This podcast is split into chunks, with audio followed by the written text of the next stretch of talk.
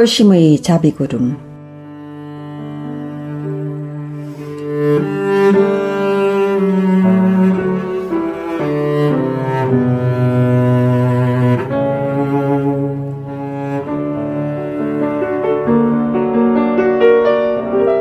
NIBM 뉴욕 불교방송 의 청자 여러분 안녕하십니까? 무더웠던 여름이 지나가고 서서히 가을의 계절이 시작되는 것 같습니다. 추석 잘 쉬셨나요? 온 가족이 모여 이 얘기 저 얘기 나누며 주상님들 정성껏 모시는 날이지요.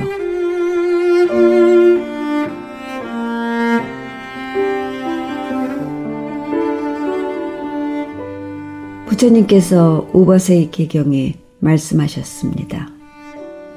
남의 착한 일은 드러내주고 허물은 숨겨주라. 남의 부끄러운 점은 감추어주고 중요한 이야기는 발설하지 말라. 작은 은혜라도 반드시 갚을 것을 생각하고 자기를 원망하더라도 항상 착한 마음을 가지라.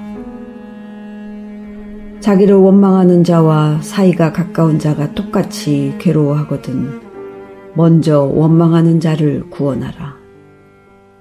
욕하는 자와 때리는 자를 보거든 불쌍히 여기는 마음을 낼 것이며 모든 중생을 부모처럼 생각하라. 네, 우바세계경의 부처님 말씀이었습니다.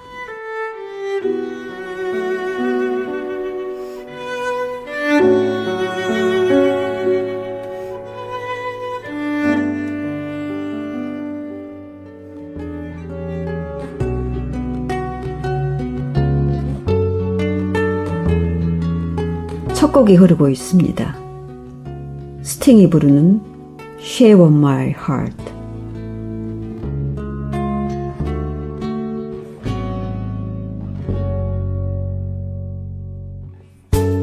He deals the cards as a meditation. And those he plays never suspect. He doesn't play for the money he wins. He doesn't play for respect. He deals the cards to find the answer. The sacred geometry of chance. The hidden law of a probable outcome. The numbers lead a dance. The spades are the swords of a soldier. I know that the clubs are weapons of war. I know that diamonds mean money for this art, but that's not the shape of my heart. He may play the jack of diamonds. He may lay the queen space. May conceal a king in his hand while the memory of it fades. I know that the spades are the swords of a soldier. I know that the clubs are weapons of war.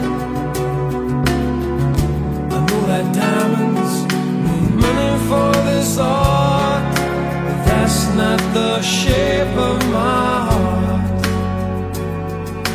That's not the shape.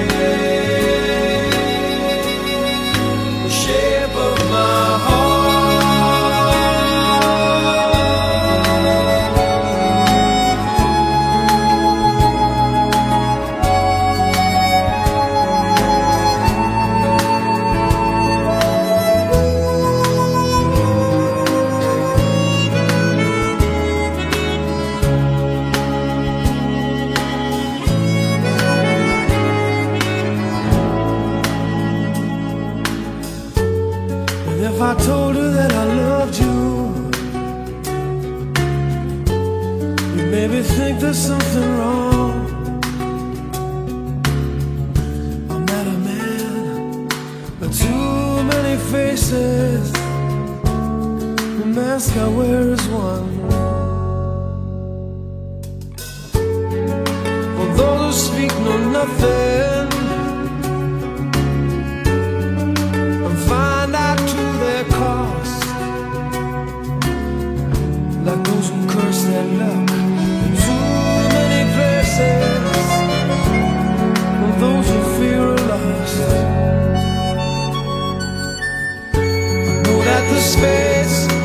swords of a soldier. I know that the clubs are weapons of war.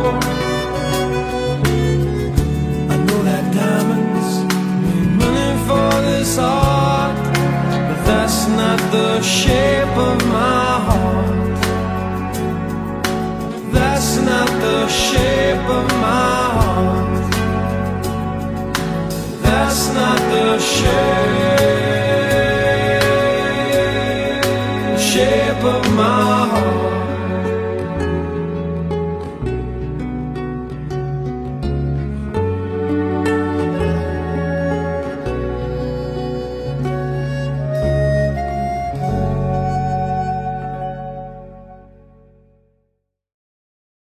네, 이 영화 레옹의 OST였죠. Shape of My Heart.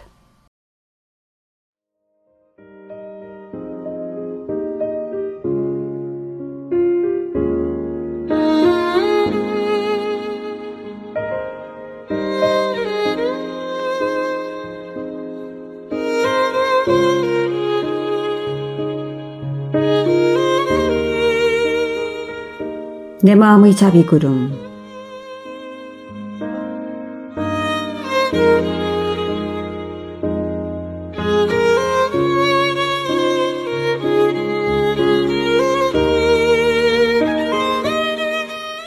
내 마음의 자비 구름 오늘 이 시간에는 홍일 법사의 법문을 들려드리겠습니다.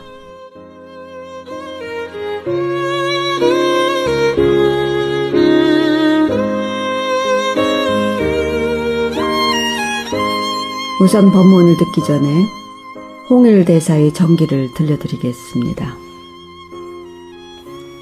홍일 대사는 중국의 남산 율종을 중흥시킨 명승이다.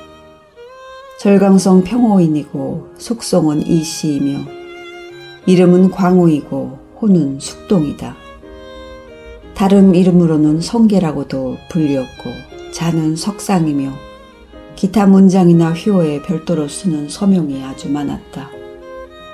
대사는 성종이 척당, 염순 하였고 시문사부를 좋아하였으며 그 외 북글씨, 그림 및 정각을 더욱이 즐겨하였고 북글씨에 있어서는 한위 육조의 비법을 터득하였다. 대사는 26세 때 일본으로 유학을 가서 상야 미술 전문학교에 입학하여 미술 공부를 하였으며 이와 병행하여 음악도 연구하면서 출류 극사를 창단하였는데 이것이 중국 신국운동의 선구자적 역할을 하였다. 유학에서 돌아온 후에는 먼저 천진공업전문학당에서 교편을 잡았고 그 후 다시 상해 주제 태평양보 신문의 주필을 맡아 서와 문자로 혁명사상을 널리 전파하였다. 그 후 다시 절강 제1사범학교의 초빙에 응하여 그곳에서 도화, 음악 등을 맡아 7년 동안 서양의 희극, 음악, 회화를 소개하여 첨단 기풍을 열었다. 민국 7년 대사 나이 39세 때 소장하던 모든 서적과 작품, 붓글씨와 그림 등을 모두 사람들에게 나누어 주고 또한 평생 작품으로 새긴 금석을 서령 인사의 석벽에 넣고 봉한 후 그 벽에 인장이라고 새겨놓고 바로 항주 대자사로 출가하여 료 스님에게 귀의하여 스승으로 모셨다. 얼마 안 있어 항주 영원사에서 구족계를 받고 법명을 연음 호를 홍일이라 하였다. 대사께서는 일찍이 승려들이 세간 사람들로부터 헐뜯음과 망신을 당하는 이유는 승려들이 계율 위반 행위에 있음을 개탄하고 이에 평생토록 계율을 정밀히 연구하기로 발언하였다.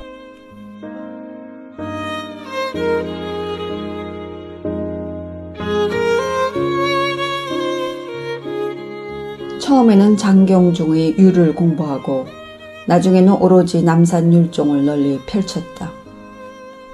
대사의 몸가짐은 철저한 두타행으로 일관하였는데 늘 맨발이나 집신으로 다녔고 항상 혈혈단신으로 각처를 구름처럼 행각하고 경전을 강의하면서 불법을 널리 폈으며 복권성 남쪽 지방에서 제일 오래 추석하였다. 민국 25년에는 구량이 섬의 일광암에서 폐간에 들었고 이와 병행하여 해외에 장경 만여 권을 청하였다. 민국 26년에는 항주의 정치와 행정을 맡고 있는 정치인 관료들에 대하여 한편으로는 꾸짖고 다른 한편으로는 타일러 그들이 멸불 논의를 종식시켰다. 그 후 다시 영춘 보제사, 천주 복림사에서 폐관에 들었다. 만년에는 만청노인이라고 자호하였다. 민국 31년에 진강 온릉 양로원에서 시적하였으니 세수 63세요 범납 24년이었다. 대사는 평생토록 인광대사를 최고로 존숭하였기에 인광대사께서 하신 대로 대중을 거느리지 않았고 사찰의 주지직도 맞지 않고 오직 대중에게 글씨를 써줌으로써만 인연을 맺었다. 대사의 한평생 청순, 염담하며 고고, 경계한 가풍과 규범이 중화민국 건국 이래 불교계에 미친 영향은 지극히 컸다.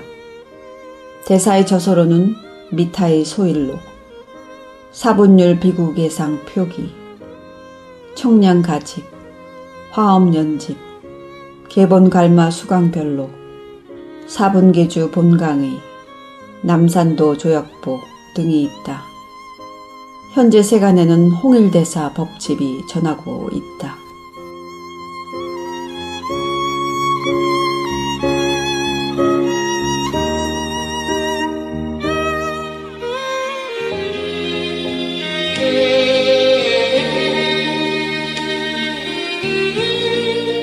인생의 마지막에 해야 할 일.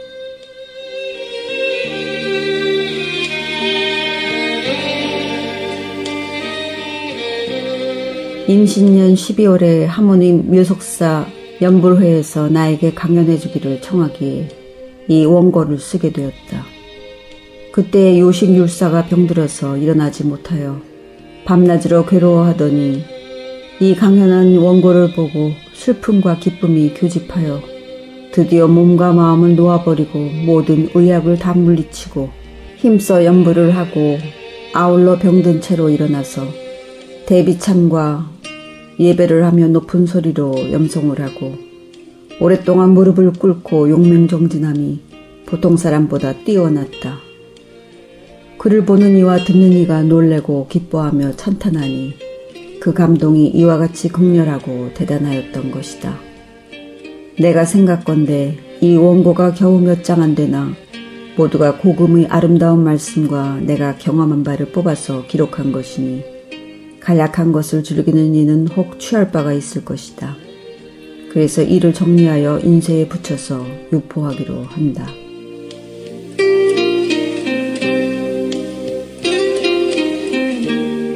선 예시에 이르되 내가 다른 이의 죽음을 보니 내 마음의 열기가 마치 불과 같네. 다른 이들이 죽음에 대하여 무감각하더라도 차츰차츰 나에게로 죽음이 다가오네 라고 하였다. 인생 최후의 한 가지 크나큰 일을 어찌 잠시라도 잊을 수 있겠는가. 이제 6장으로 나누어 아래와 같이 강술한다. 제1장 중병이 들었을 때 병이 심각해졌을 때는 마땅히 모든 가정의 일과 자신의 신체에 대하여 모두 깨끗이 있고 오로지 아미타불을 염하면서 한 마음으로 서방정토에 왕생하기를 희구하여야 한다. 만약에 그와 같이 하면 세상 인연이 다한 사람은 결정코 서방정토에 왕생할 것이고 만약에 세상 인연이 다하지 아니한 사람은 비록 왕생을 구하였으나 오히려 병이 속히 쾌유될 수 있다. 그렇게 마음을 집중하여 지극정성을 다하였기에 과거 세상에 지은 악업도 소멸시킬 수 있다. 중병이 들었을 때 만약 일체 만사를 놓아버리고 오로지 염불하지 않는다면 수명이 다한 사람은 결정코 서방정토에 왕생하지 못하나니 그것은 자기가 병이 낫기만을 구하고 왕생하기를 구하지 않았기 때문에 왕생하지 못하는 것이다. 만약에 수명이 다하지 아니하였다면 이 사람은 오로지 병이 낫기만을 희망하였기 때문에 망령되이 걱정과 공포심을 자아냈으니 병이 속히 낫지 않을 뿐만 아니라 도리어 병고가 더욱 심해지기만 할 뿐이다.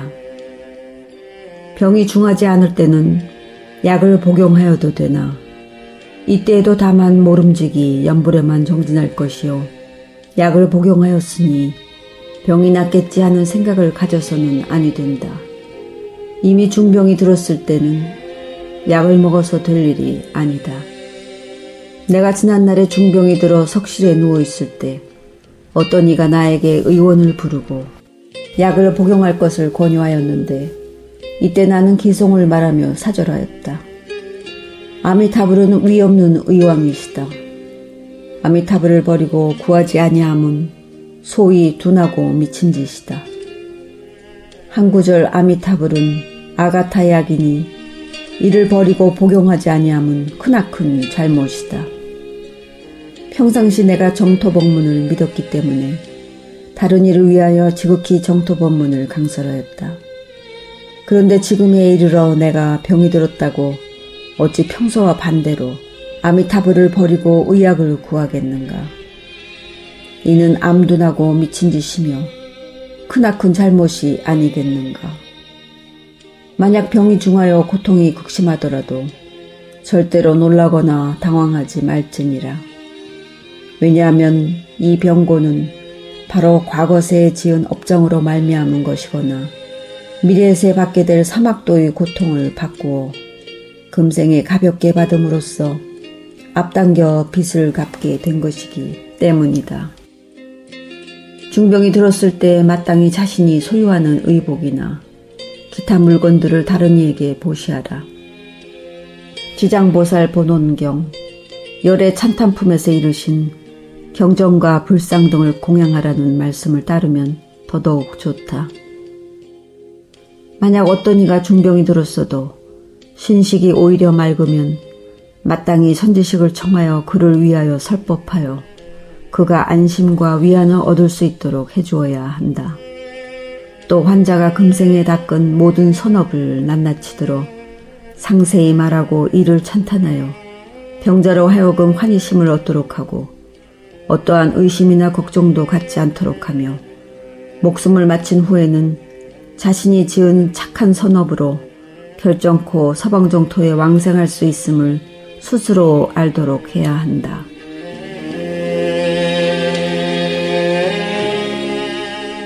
제2장 임종할 때 임종할 때에 이르러서는 절대로 환자에게 그가 남기거나 부탁하고 싶은 말을 물어서는 아니 되며 또한 잡담을 해서도 아니 된다. 그로 인하여 환자가 애정에 끌리고 흔들려 세상을 탐내고 그리워하여 왕생함에 장애가 될까 두려워서이다. 만약에 환자가 유촉을 남기고 싶다면 마땅히 좀 건강할 때 미리 써서 보관해두면 된다. 혹시 환자가 스스로 목욕하고 옷을 갈아입고 싶다고 말한다면 그가 하고 싶은 대로 하게 해주어야 한다. 만약 그렇게 하고 싶지 않다고 말하거나 혹은 전혀 말을 할 수 없는 경우에는 억지로 목욕시킨다든지 옷을 갈아입히면 안 된다. 왜냐하면 보통의 사람들은 목숨이 다하기 전에 그 신체가 극심한 고통을 면할 수 없는데 만약 강제로 환자의 침처를 옮기거나 목욕시키고 옷을 갈아입힌다면 이로 인하여 환자는 극심한 고통을 더하여 받게 되기 때문이다. 세상에는 서방 정토에 왕생하기를 발언하였으나 임종 시에 그의 권속들이 그의 자리를 이동시키거나 소란을 피워 그의 바른 생각을 파괴하여 결국 서방 정토에 왕생하지 못한 사람이 무수히 많다. 또 임종 후에 좋은 세계에 태어날 사람이 다른 사람이 잘못된 접촉으로 인하여 성내는 마음이 일어나 악도에 떨어진 예가 있으니 경전에 기록된 바 아기달 왕이 죽어서 독사의 몸을 받은 것들이다. 이 어찌 두렵고 무섭지 아니하랴. 임종시에 혹 안거나 눕는 것은 모두 환자의 뜻에 따를 것이요. 강제로 앉히거나 눕혀서는 아니 된다. 만약에 기력이 쇠약함을 환자 스스로 느낄 정도라면 이내 침상에 누울 것이요. 남이 보기 좋게 하기 위해서 억지로 앉거나 일어나서는 안 된다. 원래 누울 때는 마땅히 머리는 북쪽으로, 얼굴은 서쪽을 보고 우측 옆으로 누워야 한다. 그런데 만약 위와 같이 고쳐 눕는 것이 신체의 고통을 수반한다면 얼굴은 동쪽으로 보고 좌측 옆으로 눕는 것도 환자의 뜻에 따라 맡겨둘 것이고 강제로 고쳐 눕게 하여서는 안 된다. 많은 사람들이 존염 연부를 할 때에는 마땅히 아미타불의 접인성을 환자의 침소에 걸어두어 환자로 하여금 우러러보게 하여야 한다. 존염 연부를 하는 사람의 숫자는 많든 적든 관계없다. 많은 경우에는 반드시 팀을 나누어 연불이 끊어지지 않도록 해야 한다. 여섯자 나무 아미타불을 하든 네자 아미타불을 하든 빠르게 하든 느리게 하든 이 모두는 미리 환자에게 물어 환자가 평소에 하던 습관 내지는 평소 좋아하는 방식을 따라서 연불함으로써 환자가 묵념으로 연불을 따라할 수 있게 하여야 한다. 그런데 요사이 연불하는 사람들을 보면 모두 자기의 뜻에 따라서만 연불하고 환자에게는 묻지 않는다. 이것은 환자의 평소 연불 습관이나 좋아하는 방식과 어긋난 것이니 어찌 환자가 연불을 따라할 수 있겠는가. 나는 지금부터 존염 연불을 하게 될 모든 이에게 이 한 가지 사실만은 절대로 마땅히 유의할 것을 바란다. 보통 연불을 하는 사람들은 모두 경세나 작은 모고를 사용하는데 나의 경험에 의하면 신경쇠약자는 병이 들었을 때 경세와 작은 모고의 소리를 심히 두려워한다. 왜냐하면 그 소리는 날카로워 신경을 자극하여 오히려 환자의 신경을 편치 않게 하기 때문이다. 내 생각으로는 마땅히 경세와 모고를 사용하지 말고 오로지 음성으로만 존염연부를 하는 것이 가장 타당한 방법이다. 혹은 색다르게 대종, 대경, 대모고를 사용하면 그 소리들은 굉장히 크기 때문에 그 소리를 듣는 사람은 엄숙하고 경건한 생각이 일어나게 되니 실로 경소야 작은 모고보다 훨씬 뛰어나다. 다만 사람에 따라서 좋아하는 바가 다르므로 이 일은 반드시 환자에게 미리 상세히 물어 분명하게 하여 환자가 좋아하는 바에 따라 그대로 시행하여야 한다. 만약 맞지 않는 것이 있으면 모두 수시로 고치고 변경하여야 할 것이요. 절대로 특정한 방식만을 고집하여서는 안 된다.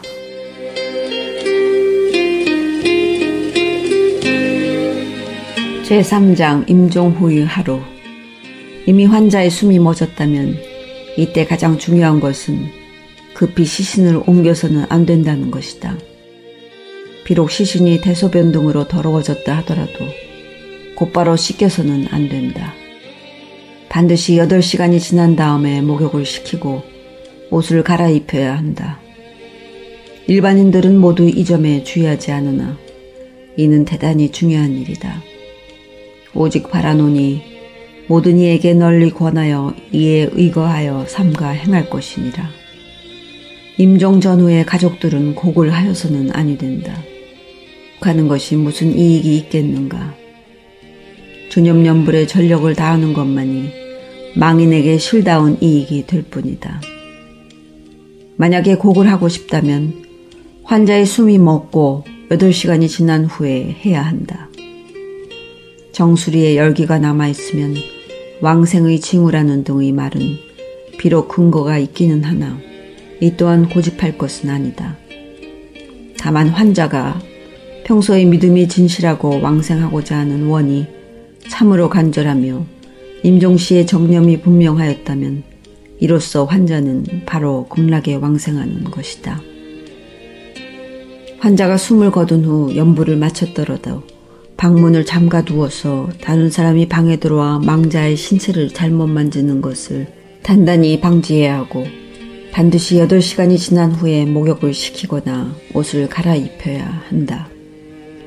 이미 앞에서 말했거니와 지금 다시 간곡히 부탁하노니 절실히 기억하고 절실히 기억하라. 숨이 멎은 후 8시간 안에 환자의 신체를 이동시키면 망인은 비록 말은 못하나 또한 극심한 고통을 느낀다는 것을. 8시간 후에 옷을 입힐 때에 만약 수족의 관절이 굳어져서 몸을 움직이는 것이 불가능하다면 그때는 바로 시신을 따뜻한 물로 씻기고 천을 뜨거운 물에 담갔다가 짜서 이를 어깨, 팔꿈치, 무릎의 안쪽 굽은 곳, 둘레를 에워싸면 오래지 않아 시신은 살아있는 사람처럼 잘 움직이게 된다. 염을 할 때는 마땅히 입던 옷을 입힐 것이요. 새 옷을 입혀서는 안 된다. 새 옷은 다른 이에게 보시할 것이니 그렇게 하면 망자는 복을 얻게 된다. 그리고 좋은 관을 사용하지 말고 분묘를 크게 하지 말지니 이렇게 사치스럽게 장례를 치르면 그 모두가 망자에게 이롭지 않다.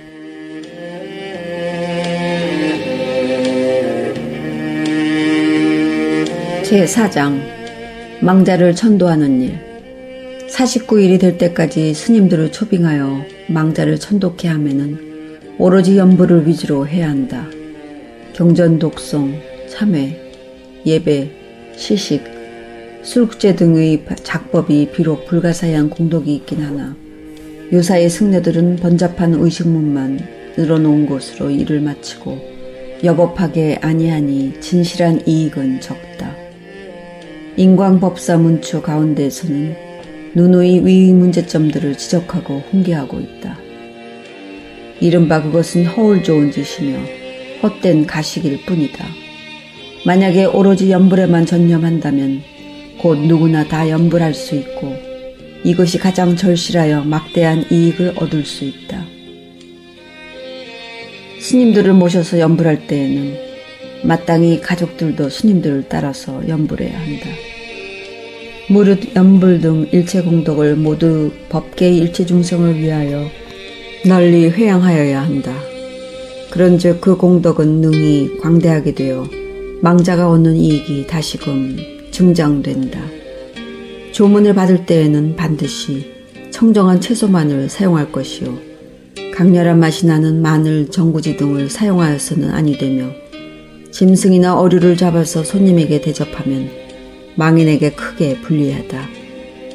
출상 시 만장 등을 씀에 있어서는 너무 거칠애를 하여서는 절대 안 된다. 산 사람이 눈에 보기 좋게 하려고 하지 말 것이고 마땅히 망자에게 복이 되게 해야 한다. 49일 이후에도 역시 항상 극진한 효도를 다하여 천도를 행하여야 한다. 연지대사께서 말씀하시기를 연중에 항상 선망 부모님을 천도하여야 한다.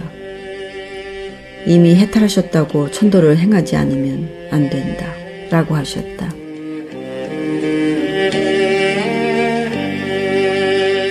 제5장 임종조념 원불회를 발기할 것을 권청함.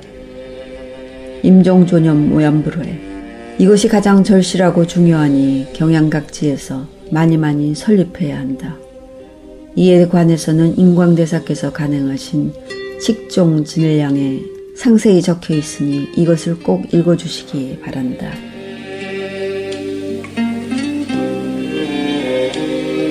제6장 결어 남은 해도 다가고 오래지 않아 바로 나벌 30일이 될 것이니 이때가 1년의 최후, 일생의 최후이다. 만약 재물과 돈을 미리 준비하여 두지 아니하면 채권자가 시끄럽게 찾아올 것인데 이때 어떻게 대처할 것인가? 우리들이 목숨이 닿을 때가 바로 일생의 나벌 30일이요. 인생의 최후이다.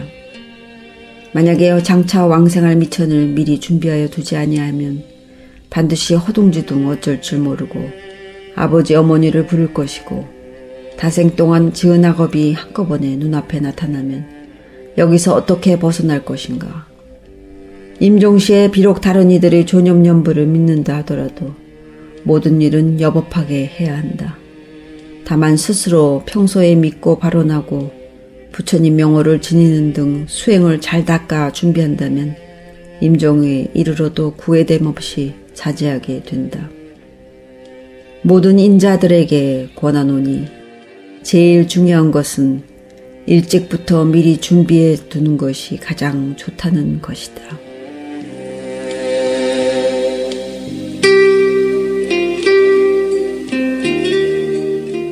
네, 지금까지 내 마음의 자비구름 홍일법사의 법문을 들려드렸습니다.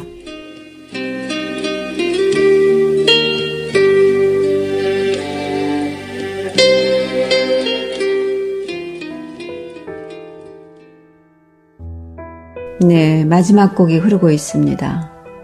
린이 부르는 그리움은 사랑이 아니더이다. 그리움은 비가 되어 온다.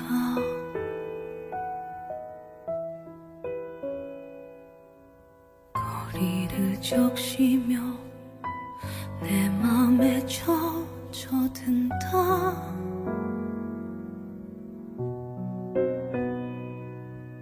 그리움은 낙엽 되어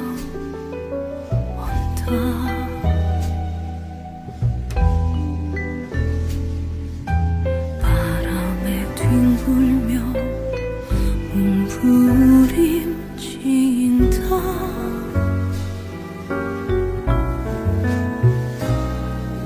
사랑이라면 그것이 만약에 사랑이라며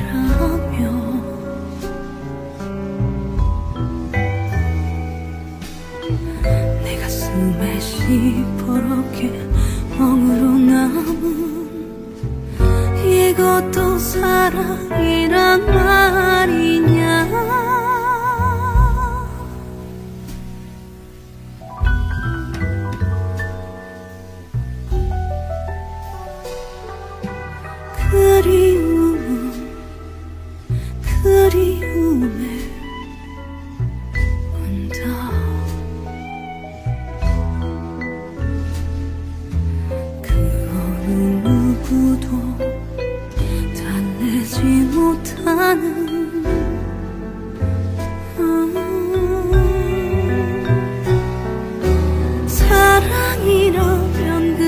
그것이 만약에 사랑이라면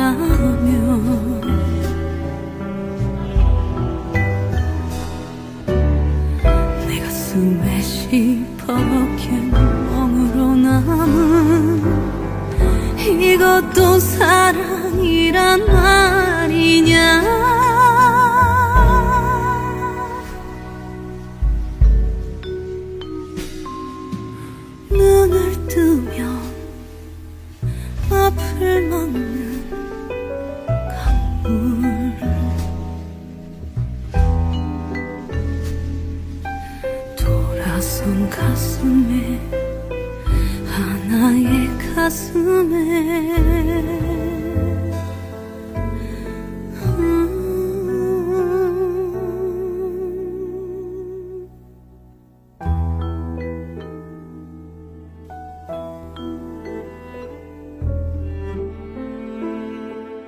네, 최백호가 작곡한 린의 그리움은 사랑이 아니더이다를 들으셨습니다.